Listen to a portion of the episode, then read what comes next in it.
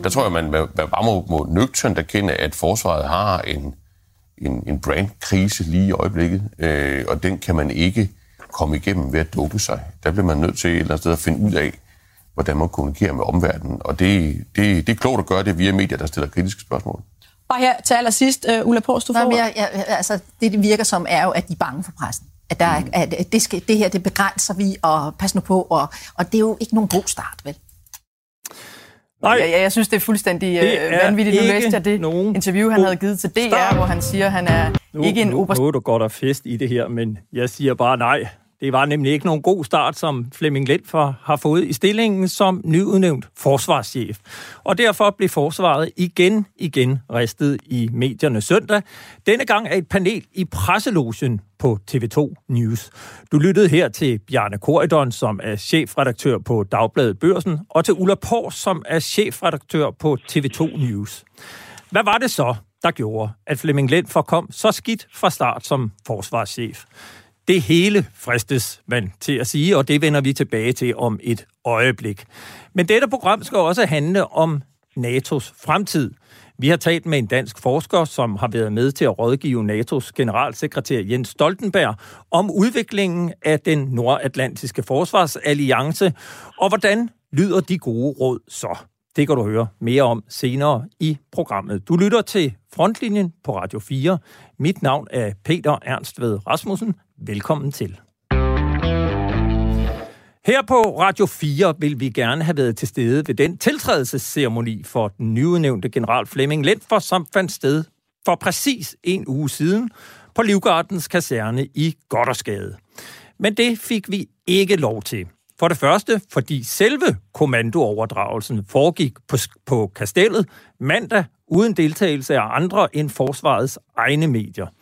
Vi havde ellers spurgt Forsvarskommandoens kommunikationschef, Oberst Susanne Lund, hvad der skulle ske i anledning af kommandooverdragelsen, og vi havde ytret ønske om at være med, men vi blev holdt hen, og vi fik aldrig svar.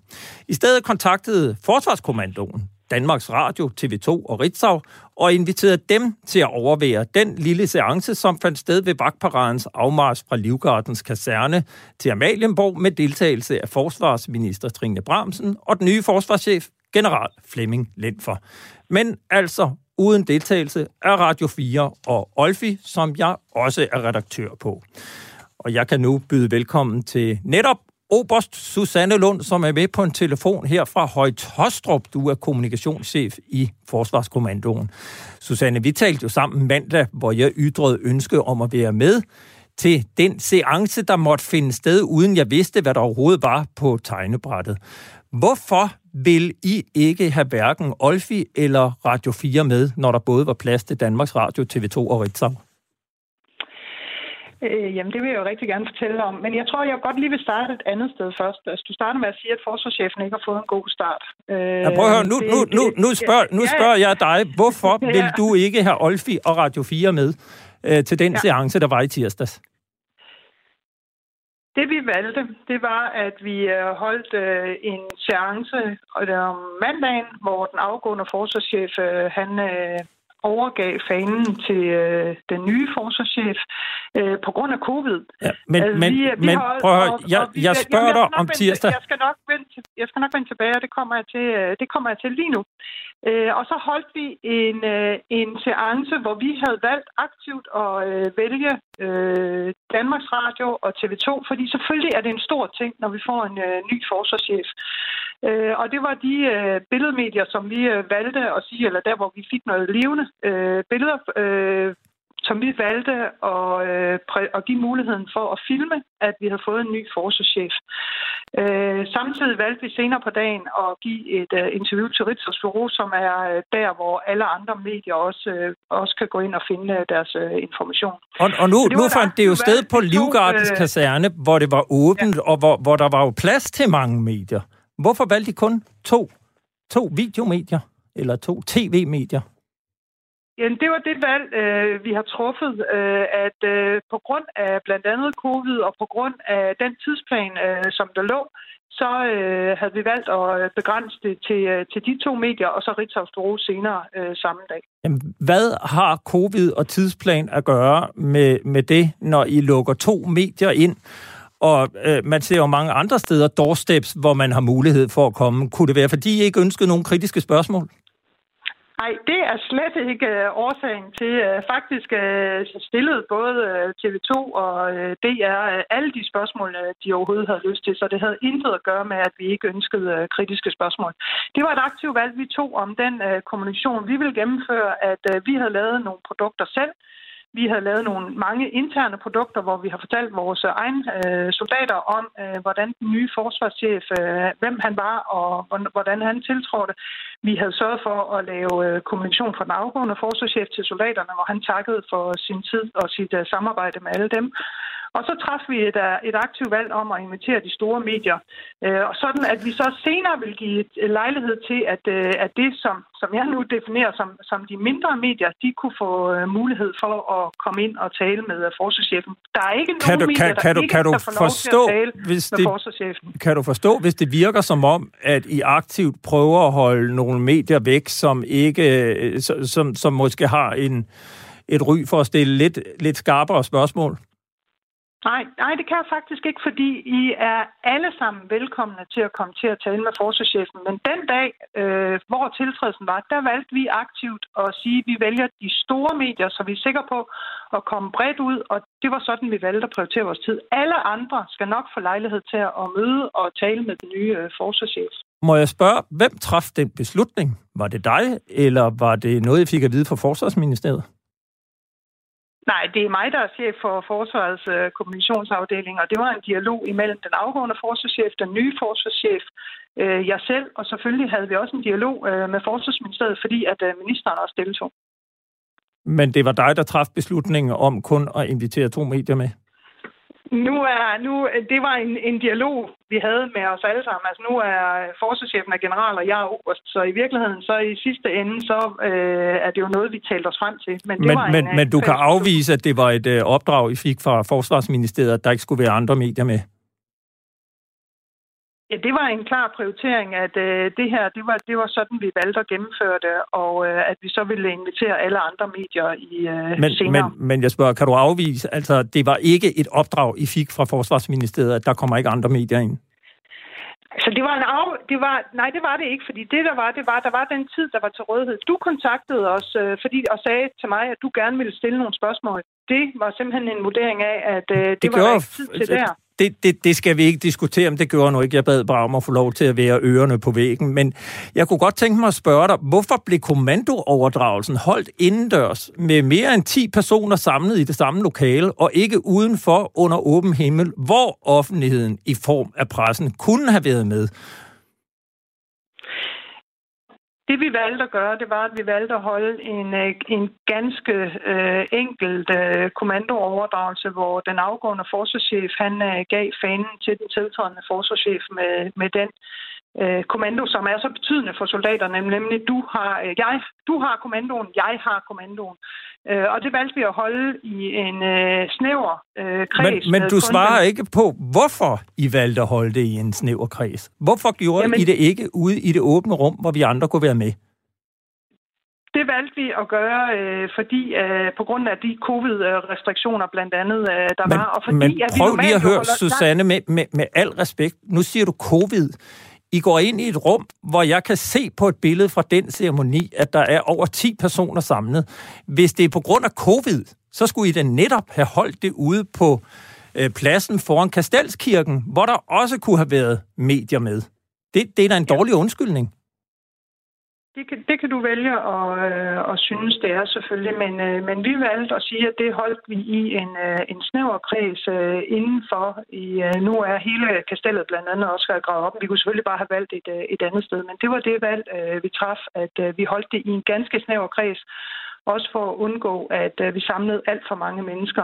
Kun, uh, kunne det også det være for, for at undgå, at afgående forsvarschef Bjørn Biserup, som jo sandt for dyden ikke har været den, der har været mest fremme i medierne, han også i sin afsked kunne undgå at få kritiske spørgsmål fra pressen?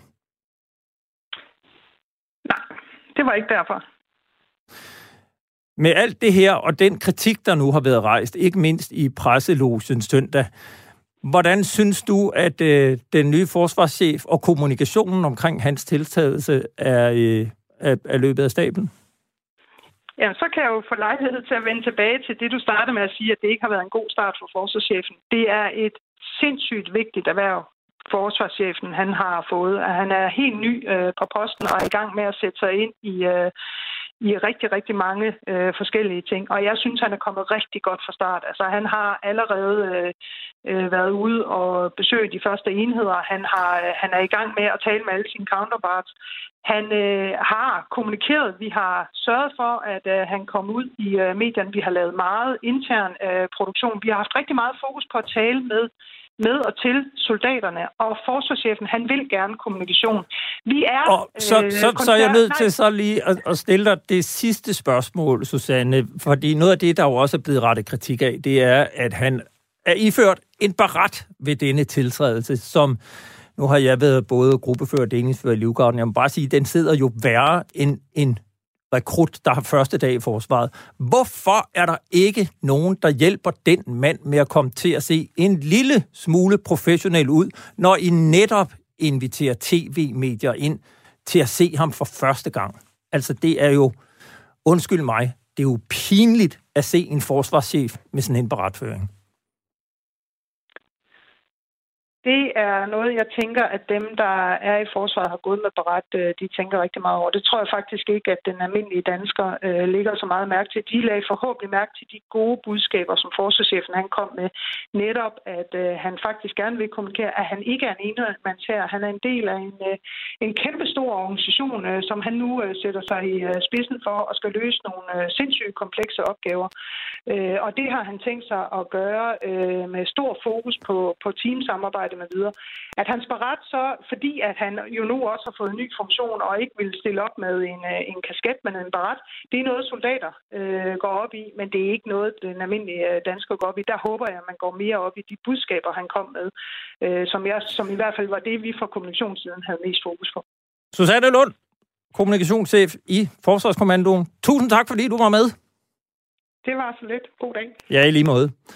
Og så kan jeg her byde velkommen til øh, Peter Viggo Jacobsen, lektor på Forsvarsakademiet. Du er med på en telefon fra Københavns Lufthavn. Vi har også Jakob Svensen, mange år i forsvarsjournalist på Dagbladet Politikken med fra dit eget hjem. Du er egentlig fri i dag, så tak fordi du vil være med. Og så her i studiet har jeg Hans Peter Mikkelsen, som er foranværende militæranalytiker på Forsvarsakademiet, og nu selvstændig militæranalytiker. Øh, lad mig starte med dig, Hans Peter. Du øh, blev faktisk nævnt i sidste udsendelse af Frontlinjen, hvor du netop blev fremhævet for at have lavet en blog på Olfi, hvor du øh, skrev, at sammenlignet med Norge, og sagde, at i Norge, der har man en bikini-model i forhold til forsvarsdebatten, og i Danmark, der har man en burka-model, altså det, at forsvaret lukker sig om sig selv. Øh, nu hørte du lige Susanne Lund. Du har selv set, hvordan forsvarschefen kom ind i sit embede. Hvordan synes du, det er gået? Så hvis man ser på det generelt, så har dansk forsvar jo en, en langt mere lukket kultur end, øh, end norsk forsvar. Øh, nu er jeg ikke den, den type, der siger, at fordi man, der er måske nogle fejlskud i første optræden, øh, at, at så skal man, Øh, så skal, så skal man øh, bedømme det hele på det. Men øh, personligt synes jeg også, at man, man kunne have benyttet lejligheden til at vise lidt mere åbenhed, når man nu netop har fået en, øh, en, en ny forsvarschef i embedet. Uh, Jakob Svendsen, du er selv journalist og vant til at arbejde med forsvaret. Hvad synes du om den måde, uh, forsvaret fik præsenteret den nye forsvarschef på? Altså, min, min, min første tanke er, at det måske ikke er så afgørende vigtigt for den brede danske befolkning, øh, hvordan man nu modtager en ny forsvarschef. Øh, Øhm, så derfor er det faktisk ikke noget, jeg selv som journalistisk har prioriteret at skulle dække. Men det er måske en lille smule klomsig, skal vi sige det sådan. Ja. Og Peter Viggo, nu vender vi tilbage til dig lige om lidt, fordi vi, vi skal først videre til et, øh, et, et, et øh, man kan sige, vi skal videre i programmet. vi, vi, vi skal til noget helt andet, nemlig NATO's fremtid. I den forgangne uge, der var der forsvarsministermøde i NATO, hvor NATO's generalsekretær Jens Stoltenberg kunne præsentere en netop færdigskrevet rapport fra en uafhængig ekspertgruppe bestående af 10 forskere fra 10 forskellige NATO-lande. Ekspertgruppen har haft den øh, opgave at komme med nye perspektiver og visioner på, hvordan NATO kan styrke sin strategiske og politiske rolle. En af forskerne er dansker, og hun arbejder til daglig som chef på Institut for Strategi ved Forsvarsakademiet. På grund af corona arbejder hun hjemme, og interviewet foregik derfor på telefon. Jeg hedder Anja Dalgaard Nielsen, og jeg er til daglig chef for Institut for Strategi ved Forsvarsakademiet. Jeg er sådan lidt en hybrid i den forstand, at øh, jeg både er forsker og er forskeruddannet og øh, har arbejdet øh, som forsker med forskning, og samtidig så har jeg også en praktikerside. Jeg har arbejdet i øh, en række år ved politiets efterretningstjeneste, øh, også haft andre øh, det med praktisk orienterede opgaver, blandt andet at lave en evaluering af norske myndigheders håndtering af et øh, terrorangreb, et højere ekstremistisk terrorangreb på en moské deroppe tilbage i 2019. Du har jo så her i, øh, i løbet af det seneste år været involveret i udarbejdelsen af en rapport for NATO. Kan du ikke kort fortælle os, hvad var det for en opgave, og hvad er det for et projekt, I har løst her? Jo, bagtæppet for, at den her opgave den opstod, det er et øh, offentligt, offentligt skænderi øh, med, med NATO-ledere i forbindelse med topmødet i London i 2019, hvor øh, Macron den franske præsident Macron, øh, jo meget, meget berømt og berygtet, fik øh, udtalt, at NATO var hjernedød. Og bagtæppet for den udtalelse, det var jo nogle øh, udfordringer internt i alliancen med at få konsulteret, med at få talt med hinanden forud for væsentlige beslutninger.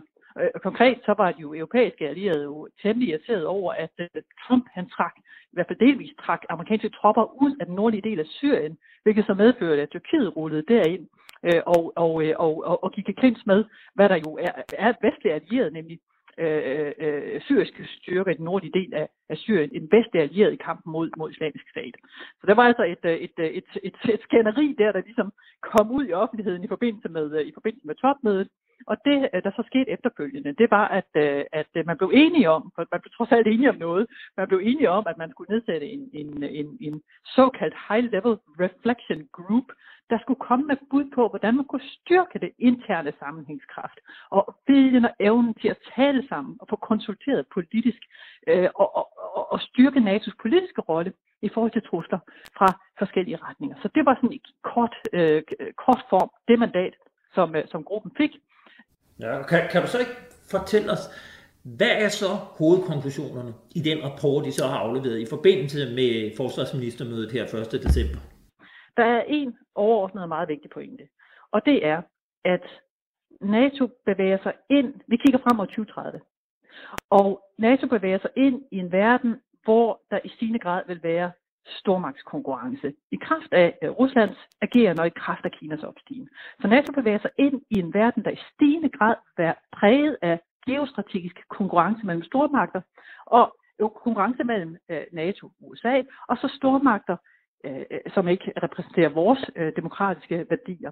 Og det sker samtidig med, at alle de her transboundary threats, som for eksempel terrorisme, de lokale konflikter på NATO's sydflanke, der har det med at øh, skabe migrationsstrømme, ustabilitet, øh, give grobund for terrorisme og organiseret kriminalitet, de bliver så ved med at være der. Og samtidig så har vi øh, udfordringer, der kommer fra for eksempel den teknologiske udvikling og, og spredningen af, af teknologi, der jo kan, være, kan, være, øh, kan anvendes øh, også øh, øh til at skade vores samfund. Øh, og øh, og øh, vi har klimaforandringer, og øh, nu kan man så også få pandemier til øh, listen over de risici, der er, i, i, når man kigger ud over det her landskab og kigger 10 år ind i fremtiden.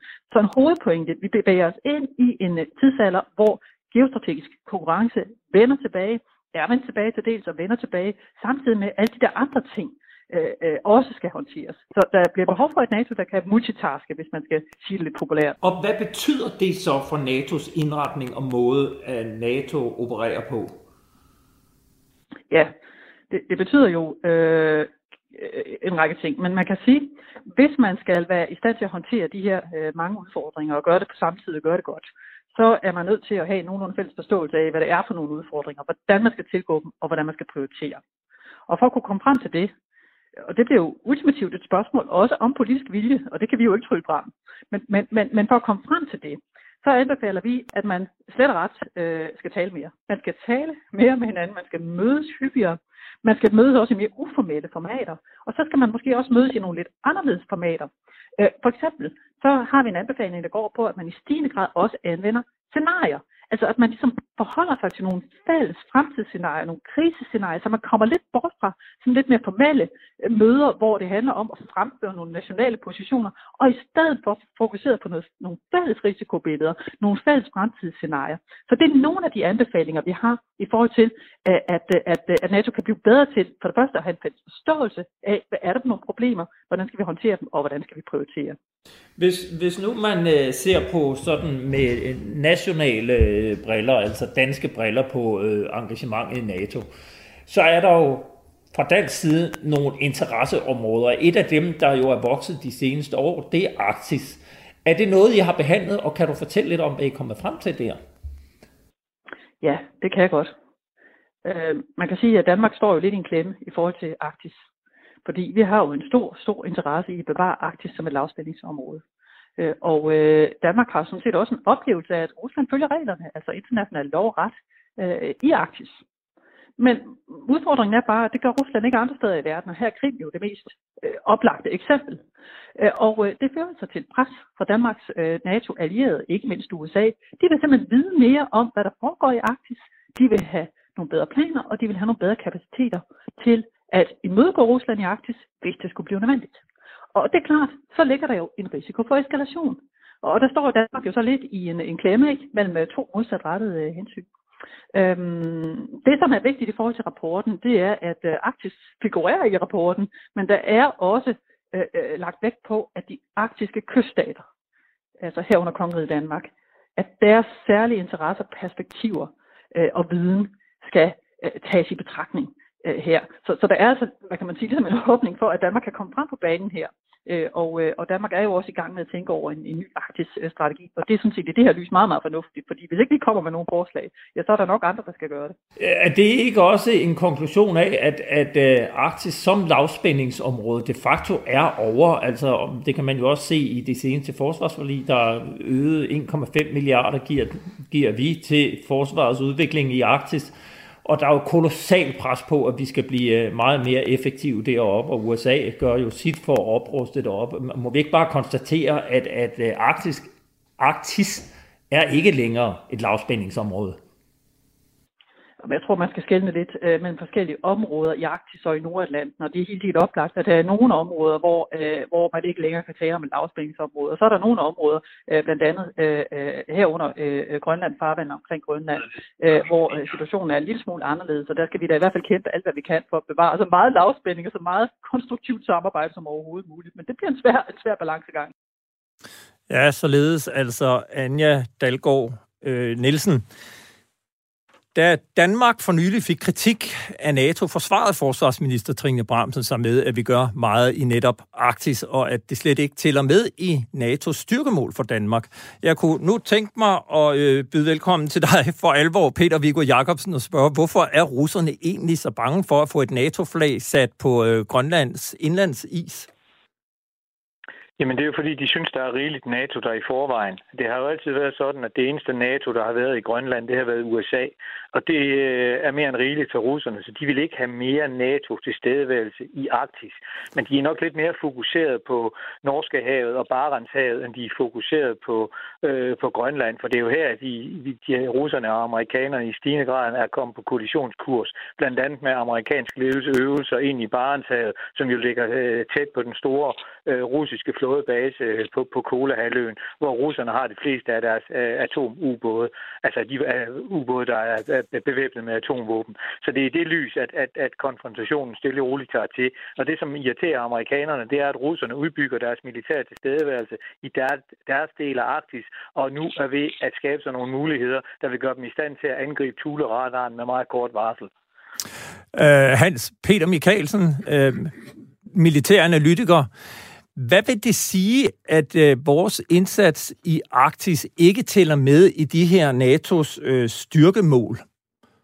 Ja, det er jo grundlæggende fordi, at øh, NATO ikke har lavet nogen specifikke styrkemål for Arktis, og sige, det Danmark øh, indsætter i kongerigets område, det vil sige også øh, i det her tilfælde, når vi taler Grønland og Færøerne, det er grundlæggende enheder til national løsning af nationale opgaver, altså overvågning, suverænitetshævelse, fuldstændig lige sådan, som vi gør det hernede i, i den sydlige del af kongeriget. Og, og så kan man jo spørge, øh, bliver Arktis fremover en del af NATO's styrkemål, fordi vi ser en øget militarisering deroppe? Og det er jo et godt spørgsmål, og der, der synes jeg, at Peter Vigger jo har fat i det. Det er et meget, meget stort område, der, der er kæmpe forskel på, når vi taler øh, nord- eller øh, nordøst Grønland, og så vi taler øh, Barentshavet, øh, øh, eller, øh, og, og øh, området helt over mod, mod Kola-halvøen. Så jeg forestiller mig ikke lige, at NATO laver styrkemål til, kan vi sige, dele af kongeriget, altså forstærkningsplaner til øh, Grønland eller forstærkningsplaner til Færøerne. Jakob Svendsen, øh, forsvarsjournalist på øh, Dagbladet Politikken. Øh, hvad er den store udfordring for NATO i håndteringen af konfliktområdet, eller det vi ikke helst ikke ønsker skal være et konfliktområde, men i håndteringen af Arktis?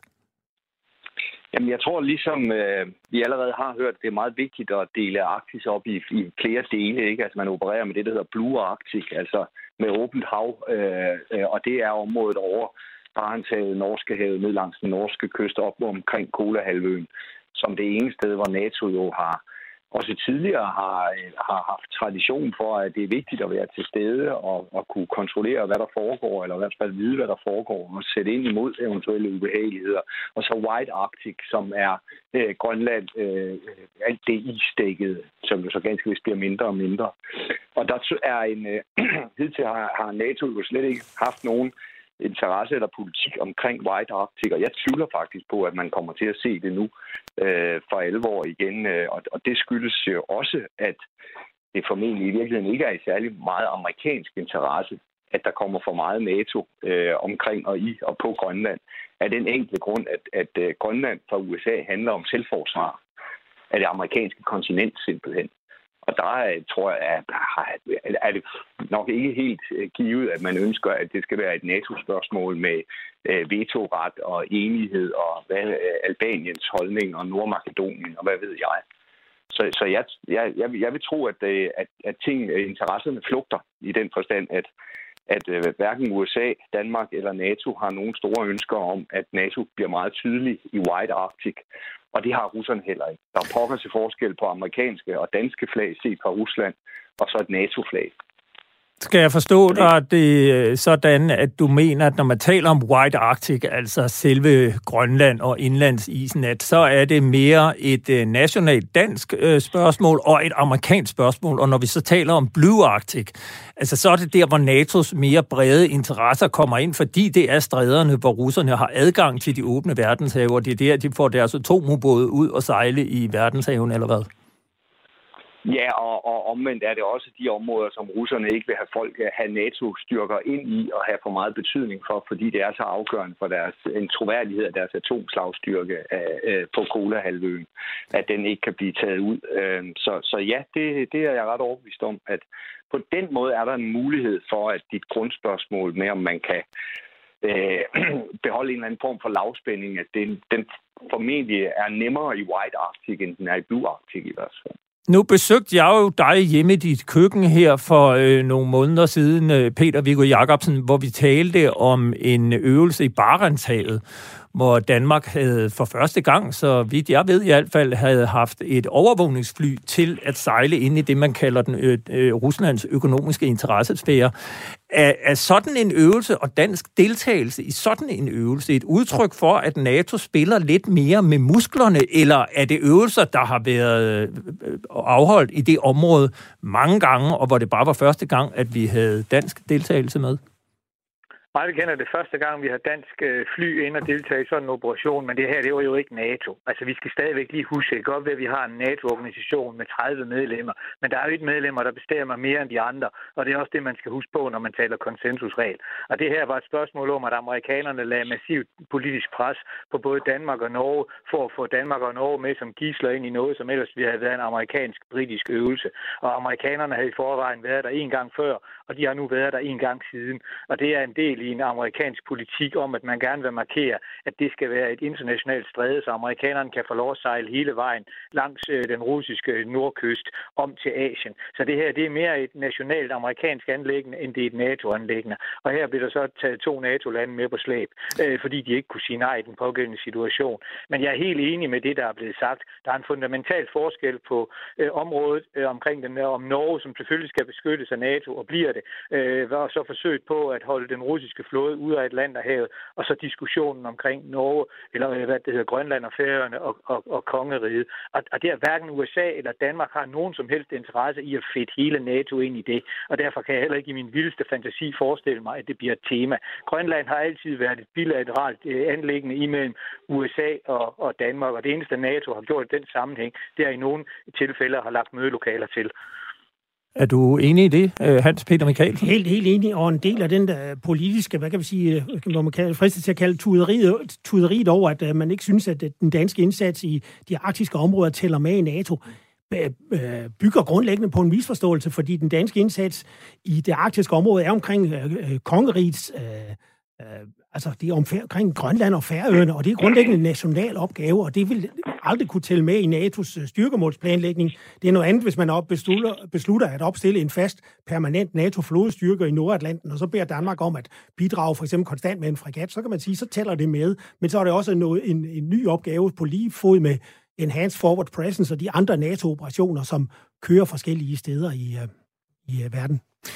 Hvad, Hvis hvad jeg bare lige må supplere med ja, endelig ting, kom. Ikke? Så, så der, hvor, hvor det jo bliver et NATO-anlæggende, når, når hvad det hedder, USA beder Danmark om at få mere styr på hvad det, suverænitetshåndhævelsen over Grønland og Færøerne, så er det jo fordi, vi ikke lever op til uh, vores forpligtelse i NATO's artikel 3, som jo siger, at man skal kunne forsvare sig selv og have styr på sit eget territorium, indtil forstærkninger kan komme frem. Og det, som amerikanerne er sure over, det er, at vi ikke kan se en bjælle uh, over vores eget uh, luftrum deroppe, og det har vi selv været klar over siden 2000 2016. Nu er vi så begyndt at lukke et hul i vores eget øh, forsvar, som alle NATO-lande har en interesse i, vi lukker. Og, og det har ikke noget med NATO's styrkemål at gøre, men det er til gengæld noget, som man må forvente, at et, et land som Danmark kan leve op til.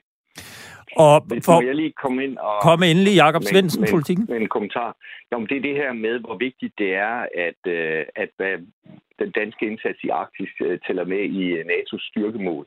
Det, det er jo selvfølgelig rigtigt, at det er generende for en til hver tid siden dansk forsvarsminister, man bruger nogle penge, som man ikke kan få godskrevet, godskrevet på den konto. Men til gengæld bliver det godskrevet i USA og i Washington, og det er stadigvæk Washington, der er den store stemme i NATO.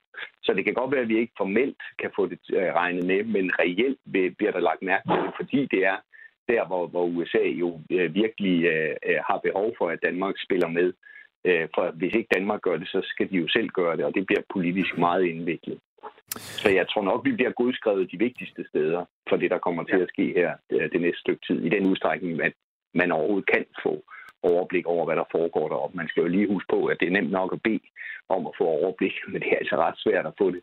Det er kolossalt område i et fuldstændig ugæstfri øh, øh, miljø. Nu har Danmark jo så imødekommet USA en lille smule ved at bestille nogle af de nye F-35 med bremsefaldskærm, som man også kan lande med de nye fly på Grønland. Det er en anden sag, som vi kan vende tilbage til en anden gang. Jeg erindrer en dansk generalsekretær for NATO, han hed Anders Fogh Rasmussen, som introducerede det, man kaldte smart defense, altså at landene i NATO skulle blive bedre til at arbejde sammen om større kapaciteter, som eksempelvis tankfly og større transportfly. Jeg spurgte Anja Dalgaard Nielsen, om smart defense stadig er en del af fremtidens NATO. Ja, øh, på flere måder. Øh, og øh, lad mig nævne et. Øh, det, som man på amerikansk kalder, eller på engelsk kalder Emerging Disruptive Technologies. Øh, det kan være sådan noget som for eksempel kunstig intelligens, der jo har vældig, vældig store potentielle konsekvenser for måden, vi i fremtiden kommer til at, at, øh, at føre krig på og indrette vores, øh, vores øh, forsvar på. Der kan være nogle af de her teknologier, som ikke nødvendigvis er så omkostningsfulde at få implementeret, men der kan være andre, som er meget omkostningsfulde at få implementeret, og hvor det jo også er væsentligt, at vi har nogle fælles standarder og måske også nogle fælles kapaciteter, hvis NATO-styrker fortsat skal kunne operere sammen. Så, så, så vi er inde på det i, i flere sammenhænge, det her med, at øh, væsentligheden af også ligesom at få købt sit, øh, sit, sit grej sammen og have nogle fælles standarder, for det. Men hovedvægten i rapporten er jo på den politiske øh, dimension, øh, og ikke så meget på det militære isenkram. Ja, og, og hvis vi så slutter med den her politiske dimension, for, for, for noget af det, der jo, som du har været inde på, har været problemet, er, at det er svært at træffe beslutninger. Hvad, hvad er anbefalingerne i forhold til den politiske beslutsomhed? Og, og, og jeg gætter på, at der her også kommer et spørgsmål omkring byrdedeling og, og, og ressourcer. Hvad, hvad, hvad kommer I frem til der? Ja, må jeg ikke lige starte med noget, som jo er ret centralt i forhold til NATO's beslutningsprocesser, beslutningsprocesser, det er konsensusprincippet. Øh, det er klart, man kan godt øh, være af den overbevisning, at hvis vi skal være øh, smidige, og hvis vi skal have hurtige beslutningsprocesser i NATO, så er det øh, svært med konsensus i en alliance, der jo nu tæller 30 lande. Omvendt, så er konsensusprincippet altså meget, meget fundamentalt. Vi taler om en alliance, hvor det ultimativt handler om at sende mænd og kvinder i krig. Og derfor er vi altså efter vores øh, drøftelser landet på, at vi anbefaler ikke, at man fjerner konsensusprincippet. Og det er jo øvrigt også meget godt for en småstat øh, som Danmark, øh, at vi kan være med i sådan en klub og stadigvæk have en, øh, en vetoret, øh, om man så må sige. Så konsensusprincippet, det holder vi altså fast øh, i, øh, og det anbefaler vi ikke, at man ændrer på. Men samtidig så har vi nogle anbefalinger til, hvordan man kan gøre beslutningsprocesserne øh, mere, øh, lidt mere smidige og få dem gjort øh, Øh, lidt hurtigere. Vi har også nogle anbefalinger til, hvordan man kan styrke generalsekretærens rolle som Chief Executive Officer, for at, at, at, at bruge begreb fra, øh, fra, øh, fra, fra, fra en anden verden. Så vi har nogle anbefalinger i forhold til, hvordan man kan give ham øh, øh, ret til faktisk at træffe beslutning på sådan nogle lidt mere rutine, øh, men skal man, så, så skal det ske på ministerniveau øh, og, og ikke på ambassadørniveau. Så det er sådan en måde at øge den politiske omkostning ved at trække vetokortet på, øh, at så skal det altså ske på, på ministerniveau. Så der har vi forskellige anbefalinger også. Så er der spørgsmålet om, øh, om byrdefordeling, øh, burden sharing. Og øh, når vi er blevet bedt om at komme med bud på, hvordan NATO's politiske rolle kan blive stærkere, så er det klart, så spiller spørgsmålet om ressourcer jo altså også en rolle. Og det skal man se mod det her bagtæppe af en, øh, et geostrategisk landskab, hvor vi har den her samtidighed mellem stormagtskonkurrence og så alle de andre trusler, terror, konflikter i syd, massemigration osv. Det, at de skal håndteres øh, øh, øh, på samme tid, jamen det kræver jo, at man øh, politisk bliver bedre til at tale med hinanden og få en fælles situationsforståelse øh, og få et, et fælles billede af de her trusler og en fælleshed omkring, hvordan vi prioriterer. Men det kræver altså også nogle ressourcer. Og vi øh, anbefaler, at man holder fast øh, ved det, man allerede er blevet enige om i øh, Wales omkring, at øh, forsvarsudgifterne øh, skal udgøre 2% af øh, BNP, og øh, heraf skal 20% så øh, gå til, øh, til investeringer. Det kræver noget politisk vilje, og det kræver også nogle ressourcer. Så vi anbefaler altså, at man holder fast i den pledge, som man allerede har indgået. Og afslutningsvis, lad mig bare spørge, hvordan øh, ser du med den indsigt, du nu har fået i NATO's fremtid, på fremtiden? Er du optimist, eller er du øh, pessimist? jeg vil sige, at jeg er mere optimistisk, end da vi øh, begyndte den her proces. Øh, og øh, jeg vil sige, grundlæggende, hvis ikke NATO fandtes, så var vi nødt til at opfinde NATO. Øh, og det er nok et meget godt mål på, om en alliance er, er, er bæredygtig og har en fremtid. Vi kigger ind i et landskab, hvor uh, der er vældig mange forskellige risici og trusler, som skal håndteres. Og der er bare rigtig, rigtig, rigtig godt at være medlem af en klub, der jo i øvrigt i vid udstrækning deler uh, værdier som demokrati, øh, retsstat og individuelle øh, rettigheder. Rigtig, rigtig godt at være del af, af sådan en klub. Det er en, øh, en, øh, en god livsforsikring at have Øh, for en småstat, når vi kigger ind i en fremtid, øh, som den vi kigger ind i, og det gælder for rigtig mange af NATO's medlemmer. Så ja, jeg er optimistisk i forhold til, at NATO har en, øh, en, en, en lys fremtid. Ja, Anja Dalgaard Nielsen er optimist, og hvis ikke NATO fandtes, så var vi nødt til at opfinde alliancen. Men nu taler vi så om udviklingen af NATO frem mod 2030 på bagtæppet af en coronapandemi, som har lænset NATO-landenes økonomier. Peter Viggo Jacobsen, er det overhovedet realistisk, at vi ser tendensen med øgede forsvarsbudgetter fortsætte, når vi også får en amerikansk præsident i Joe Biden, som igen taler et lidt mere forsonende sprog? Ja, det er et rigtig godt spørgsmål, og jeg tror, at hvis jeg var NATO-generalsekretær, så ville jeg være meget bekymret for, at lande som Danmark, der jo, der jo aldrig nogensinde har betalt det, som man har, har lovet, nu vil pludselig vil trække et minkkort eller et coronakort og sige, at det har vi sandelig ikke råd til. Men, men det, som afgør, om Danmark vælger den løsning, det hænger nok i høj grad sammen med, hvad tyskerne gør, fordi vi har jo lagt os i lag af tyskerne og har bestemt os til at bruge lige så meget på forsvar, som tyskerne gør, i håbet om, at de så kan tage de test, der kommer øh, fra USA. Så, så det, det handler om øh, nu, det er at holde meget øje med, hvad toneangivende lande som, som England, Frankrig og, og, og Tyskland gør. Og hvis de holder fast, så tror jeg også, de små lande i alliancen vil gøre det. Øh, Jakob Svendsen, øh, Anja Dalgaard Nielsen fortæller her, at øh, det, anbefalingen går stadig på, at det skal være konsensus. Altså det er vigtigt, at, at mhm. små lande som os kan hejse vetoflaget. Hvor, hvor vigtigt er det? Kan du prøve at uddybe lidt? Hvad, hvor, hvor meget betyder denne her kon- konsensus? Jeg vil, jeg vil vældig gerne øh, lige, lige tale om konsensus, men jeg vil egentlig allerførst lige tillade mig at være, øh, hvad hedder sådan noget, elefanten i rummet, eller hvad pokker. Og så, øh, det kan vi øh, godt lide, når du er. Det. Øh, fordi det her 2%-krav og burden sharing, som, som man øh, går, går videre med, og jo allerede sådan set øh, hele det her diplomatiske formuleringer fra Wales, hvor der stod et tilstræbe at arbejde hen imod osv., det er jo blevet lavet om til et skal. Øh, det er den ene ting. Den anden ting er jo, at, at, at det er 2 procent. Hvorfor er det ikke 1,75 procent? Hvorfor er det ikke 2,20 eller 2,50 øh, procent? Der er faktisk ikke rigtig noget nogen, der nogensinde for alvor har dokumenteret, hvorfor det lige præcis skal være 2%, uanset i øvrigt om corona øh, slår økonomierne ned, eller at, øh, eller at øh, øh hvad skal vi sige, den økonomiske vækst bliver kolossal, og derefter bliver de 2% rigtig mange penge.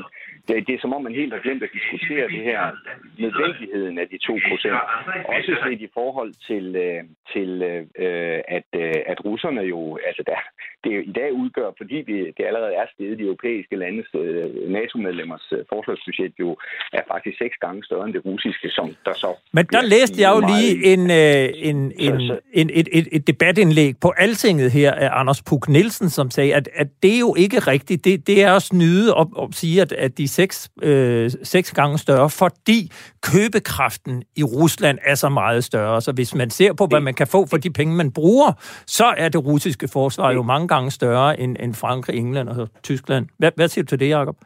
Jamen, det er rigtigt, at der er selvfølgelig nogle ting omkring købekraften, at øh, russerne får deres grej billigere, og de kan jo selv bestemme prisen på det, han har nær sagt. Men helt grundlæggende handler det vel om, om, vi skal, om de penge, der bliver brugt, bliver brugt fornuftigt og koordineret øh, med en fælles slagstyrke, eller hvad man nu skal sige, øh, eller om de bliver brugt for spredt, og der stadigvæk i et NATO, som er 70 år gammelt, 71 snart, øh, øh, øh er, uh, er, er mange tilfælde af ting, der simpelthen ikke spiller ordentligt sammen, så man måske kunne få mere for de samme penge. Og det fører jo så en hen til, til diskussionen om konsensus og det politiske samarbejde. Ikke? Fordi det er jo i virkeligheden, vil jeg sige, at det NATO, vi ser i dag, det er jo et NATO, der militært set fungerer relativt godt, og hvor, øh, bortset fra Danmark, øh, måske er nogle enkelte andre lande, er der jo rigtig mange lande, der er rettet ind og bruger flere penge på det militære grej. Det er en politisk krise, vi ser i NATO. Det er en manglende brug af artikel 4, som handler om de her konsultering, konsultationer forud for bestemte, øh, forud for man handler helt konkret i forhold til, til det nordøstlige Syrien, altså syrisk Kurdistan øh, hvor, hvor amerikanerne øh, ville trække sig ud, og hvor på så at Tyrkiet rykker ind, og der er ingen politiske konsultationer overhovedet. Og hvis man skal trække den krise helt ud, så kunne man jo sige, hvad vil der egentlig ske, hvis, øh, hvis øh, præsident Assad og Syrien angriber NATO-medlemmet Tyrkiet, fordi at NATO-medlemmet Tyrkiet er rykket ind i Syrien. Skal vi så aktivere øh, artikel 5, som Macron også øh, meget øh, konfrontatorisk burde. Der er, så, der er i hvert fald rigeligt med dilemmaer, der, der ligger og venter for, øh, for NATO's det generalsekretær. Ja, øh, og i forhold til konsensus, jamen det er klart, at det er jo i den grad er i Danmark, øh, småstaten Danmarks interesse, at, at man har den her konsensus øh, og opretholder den. Og så skal man jo også huske på, at hvad er det NATO har gjort når det har været åbenlyst, eller hvad amerikanerne har gjort, når de gerne, egentlig gerne ville have NATO med øh, i Irak-krigen for eksempel, øh, øh eller øh, Afghanistan-indsatsen til at starte med, og det ikke er politisk muligt, fordi der ikke kan skabes konsensus, jamen så laver man coalitions of the willing. Og det kommer vi til at, at blive ved med at se. Det er jo faktisk et meget, øh, hvad skal vi sige, manøvredygtigt politisk øh, instrument, når man samtidig vil opretholde konsensus. Hvad, ja, Hans, Hans, Hans Peter Mikkelsen, tror du overhovedet, der kommer nogle forandringer? Ja, der, altså, der kommer formodentlig nogle forandringer i den politiske proces i NATO, men det er jo, at nu skal det først til generalsekretæren, så skal han så øh, arbejde og, og drøfte med hovedstederne, så der er jo ikke noget, der går hurtigt i NATO af den slags. Det er politisk drøftelse. Men kigger vi ind på det her, vi taler 2% og, og øhm, byrdedeling, og øh, så kommer vi, så er vi jo inde i en periode nu også, hvor øh, selvom USA skifter præsident, så, er der, så har de altså øjnene stift målrettet mod, mod Kina. Og øh, det betyder jo, at øh, grundlæggende er der krav og et ønske om, at europæerne skal kunne klare øh, mere selv. Og der, der øh, er svagheden jo, at man har været vant til at basere sig på de her amerikanske, hvad vi typisk kalder enablers, altså tankfly, overvågningsfly, alle de her ting. Og der er masser af muligheder for, at Danmark kan indgå i nogle af de projekter, der er, så, så der behøves ikke at finde en eller anden politisk undskyldning. Jamen, vi, skal, vi kan ikke øh, finansiere sådan noget selv, fordi der findes, findes fælles NATO-projekter omkring øh, kombineret tanktransportfly, man sådan direkte kan gå ind i. Men den danske svaghed er jo, at man har lavet det her løft i forsvarsbudgettet til det aller sidste år i forlisaftalen, altså først i 2023, altså ishockeystaven, øh, som man kalder det. Og det vil sige, det giver jo ikke rigtig mange manøvremuligheder på nuværende tidspunkt. I går talte jeg med seniorforsker Henrik Breitenbach, som er leder af Center for Militære Studier på Københavns Universitet. Han kender NATO indgående og har også været med til at skrive NATO's militære strategi. Jeg spurgte ham, hvad formålet med rapporten egentlig er. Rapportens allervigtigste funktion er at være en trædesten frem mod et nyt strategisk koncept. Øhm, det handler ikke så meget om, om detailanalyserne i den, og, og hvor de hver, hver sag peger hen de specifikke underpunkter, som, som, som den nye udmærkede analyse øh, bidrager med. Det, som den i virkeligheden er, det er, at den er en trædesten for organisationen til at sige, at nu har vi fået kigget rundt i horisonten på det politiske niveau, vi har fået undersøgt en masse ting, og nu er det vigtigt, at vi inde i organisationen helt formelt set får, får genbekræftet, hvad det er, traktaten handler om. Og traditionelt set, så plejer NATO at genbekræfte, hvad traktaten handler om, og den er jo ikke særlig lang i øvrigt, men det plejer man at gøre og har gjort siden slutningen af den kolde krig med cirka hver tiende år at få opdateret det strategiske koncept. Og det strategiske koncept er jo sådan en, en omsætning af øh, en, en udpinding af, hvad det er, traktaten skal betyde nu om dagen. Og den er vigtig, fordi den sådan er en måde at, at, at, at genbekræfte den politiske forståelse på. Og på den måde er der sådan et hierarki af dokumenter i, i NATO's eksistens, allerøverst med traktaten. Det er jo den nordatlantiske traktatsorganisation, det er det, den står for. Og så under den, så er det strategiske koncept. Og ned under det igen, så plejer der at være sådan nogle højt besungne ord en gang imellem på de der øh, øh, toårige topmøder, hvor statsregeringslederne så laver en eller anden form for transatlantisk øh, deklaration med en masse vidt løftige ord. De kan ikke erstatte den der lidt mere sådan strategiske kompasfunktion, som ligger i det strategiske øh, koncept. Og det har man fået i 91, man har fået det i 99, og man har fået det i 2010. Og fordi øh, russerne gik ind i Ukraine øh, i 2014, så har der siden dengang i virkeligheden været tvingende behov for NATO for at få et nyt strategisk koncept. Men man havde ikke rigtig tid til at få det, og ikke appetit på at få det i Obama-årene, og da Trump så bliver valgt, så er det umuligt at åbne op for den politiske samtale. Og derfor valgte man i stedet for at gå ind og revidere øh, det militære hjørnestensdokument MC400, øh, som det der nu så er NATO's nye militære strategi. Og, og det øh, dokument var ligesom et projekt, man satte i søen for at få den samme form for orden på tingene, altså en anden måde at rekalibrere og samle op på alle de adaptationsprocesser, man har lavet siden 2014. Men man kan ikke styre organisationen alene ud fra det militære niveau, og derfor har man behov for et politisk dokument, som ligger over niveauet for de der øh, øh, øh, topmødedeklarationer, og som er, øh, er en, en, en, gen, en genbesøgelse af det strategiske koncept. Så, så det er det, der bliver lagt op til. Det er virkelig det, der er det vigtigste udkomme af, af rapporten her. Det er ikke så meget øh, de konkrete detaljer, det er mere den, bliver trædesten til en fornyet øh, politisk proces inde i NATO. Og den vigtigste omstændighed, som sikrer, at det kommer til at ske forhåbentlig, det er valget af, af Joe Biden som amerikansk præsident, fordi det gør det muligt igen for nato at have en reel politisk samtale. Det var simpelthen for farligt at åbne op for med præsident Trump i roret. Og hvad er så din vurdering, hvornår har NATO et nyt opdateret strategisk koncept? Jamen det er, det er jo en, en, en, øh, en proces, som kræver en hel masse ting, og det er, er, det er sådan lidt det er rigtig spændende set med statskundskabsøjne i virkeligheden, hvordan, både hvordan man laver sådan et koncept, altså Anders Fogh Rasmussen havde også en ekspertgruppe, men den var med til at lave selve konceptet øh, der i 2010. Og, og, og noget af det, som ekspertgruppen gjorde dengang, som den her ekspertgruppe også har gjort, det var også at rejse rundt til hovedstederne og tale med med, med beslutningstagere. Jeg tror, det er vigtigt, at man laver en, en inklusiv proces, som ikke kun handler om øh, at, at, at lave en, en, hvad skal man sige, en god analytisk opdatering af dokumentet, men også noget, hvor der er buy-in fra hovedstederne. Og derfor så kommer det til at tage noget tid. Derfor er det også vigtigt, at det bliver sat i gang i løbet af, af, af, af Bidens regeringsperiode. Øh, fordi det kommer til at tage øh, i, i hvert fald et år, øh, og måske halvandet fra, fra det øjeblik, man begynder at, at, at søsætte det. Og sandsynligvis så vil det kræve øh, et, et topmøde. Det kan være det, der kommer på dagsordenen til, til topmødet til foråret. Det kunne man, det kunne man forvente. Ja, øh, Peter Viggo Jacobsen, deler du Henrik Breitenbachs analyse, at ekspertgruppens arbejde her primært skal gøde jorden for en genbekræftelse af NATO's strategiske koncept? Og jeg skal lige bede dig om at være lidt, øh, lidt kort, for vi har kun en, en fire minutter tilbage.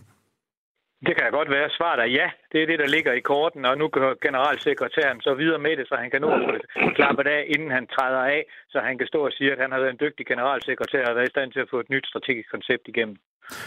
Og, og, og hvad betyder det så, det her med, at det er Joe Biden og ikke Trump, der sidder ved roret nu?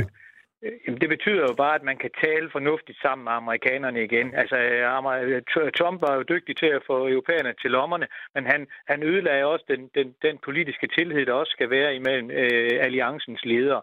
Og det er så det, som Biden går ind nu og vil prøve at, at, at genskabe, og det har han jo som erklæret mål for sin, sit præsidentskab. Han taler om, at han igen vil stille amerikanerne i spidsen af en alliance af demokratier, og her passer NATO jo perfekt ind. Og det er jo også en af grundene til, at man taler Kina så meget op i, hvad det hedder hedder det her, den her rapport, fordi det er jo det, som amerikanerne kommer til at stille som krav nu, at NATO skal bidrage til at kunne inddæmme Kina.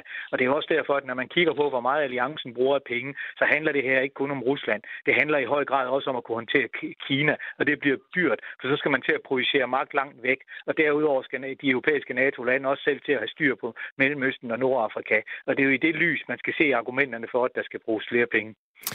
Er du enig i det, Jakob Svendsen? Ja, jeg er enig i, at det bliver hammerende dyrt, øh, øh, når vi på en eller anden måde også kan forholde os til den voksende supermagt øh, Kina militært set. Ikke? Heldigvis kan det så gå i, øh, i spænd med, at man forholder sig til dem handelsmæssigt og politisk, øh, fordi det også er det, Biden lægger op til et samarbejde med Europa om. Og det vil muligvis kunne, øh, hvad skal vi sige, afbøde nogle af de allerstørste omkostninger øh, fremover. Øh, Øh, øh, så det er jeg sådan set enig med, med, med, med Peter Vigo i. Jeg, jeg, jeg synes bare, at den der øh, bevidstløse henvisning til præcis 2% på en eller anden måde virker øh, mærkværdig, og, og det handler jo, altså der har Danmark jo faktisk ret. Det handler altså ikke kun om input, det handler altså også om output. Men, øh, men, men hvor vigtigt er det så, set med dine øjne, at man får opdateret det strategiske koncept, som altså ikke er blevet opdateret siden 2010, og før vi så Rusland gå ind i Krim? Jamen, det er jo klart, at, det er, at, at verden ser simpelthen helt anderledes ud. Jeg var selv i Lissabon dengang på topmødet, hvor det blev vedtaget, og der blev jo talt meget om, hvordan man de næste skridt til Øh, et, et endnu tættere samarbejde, måske endda øh, øh, snakke nogen om partnerskab med Rusland.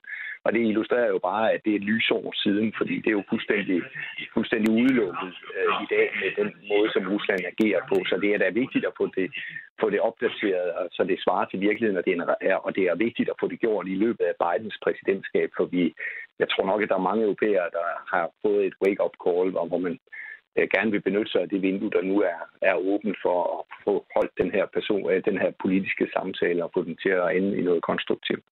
Og er du enig i det, uh, Hans Peter Mikkelsen?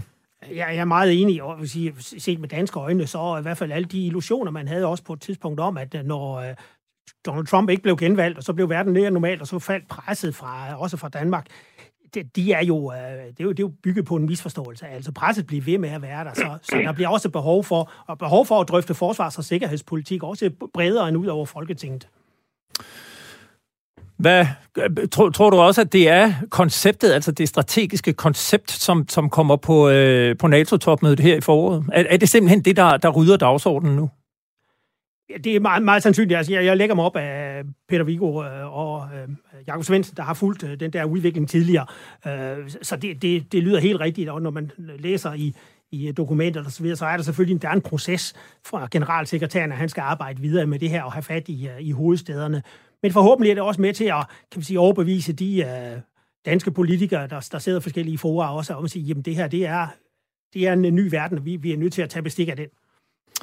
Ja, og det øh, blev øh, faktisk, øh, hvad vi nåede i denne omgang af, øh, af frontlinjen. Det var jo, øh, som nogen måske bemærkede indledningsvis, så var det lidt med Bambi bag pulten her. Jeg står øh, og har min, øh, en, en regi i Aarhus og en her, fordi øh, Jeppe Rets Husted, han er blevet far, så der er nye folk på posten, og, og så står jeg lidt alene herinde, og så får jeg altså trykket på nogle knapper indimellem, der ikke helt passer.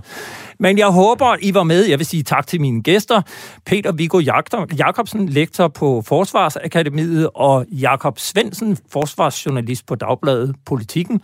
Og her i studiet havde jeg så Hans Peter Mikkelsen, nu civil, selvstændig militær analytiker med øh, eget øh, analyse, ja, det er for meget at kalde det et analyseinstitut.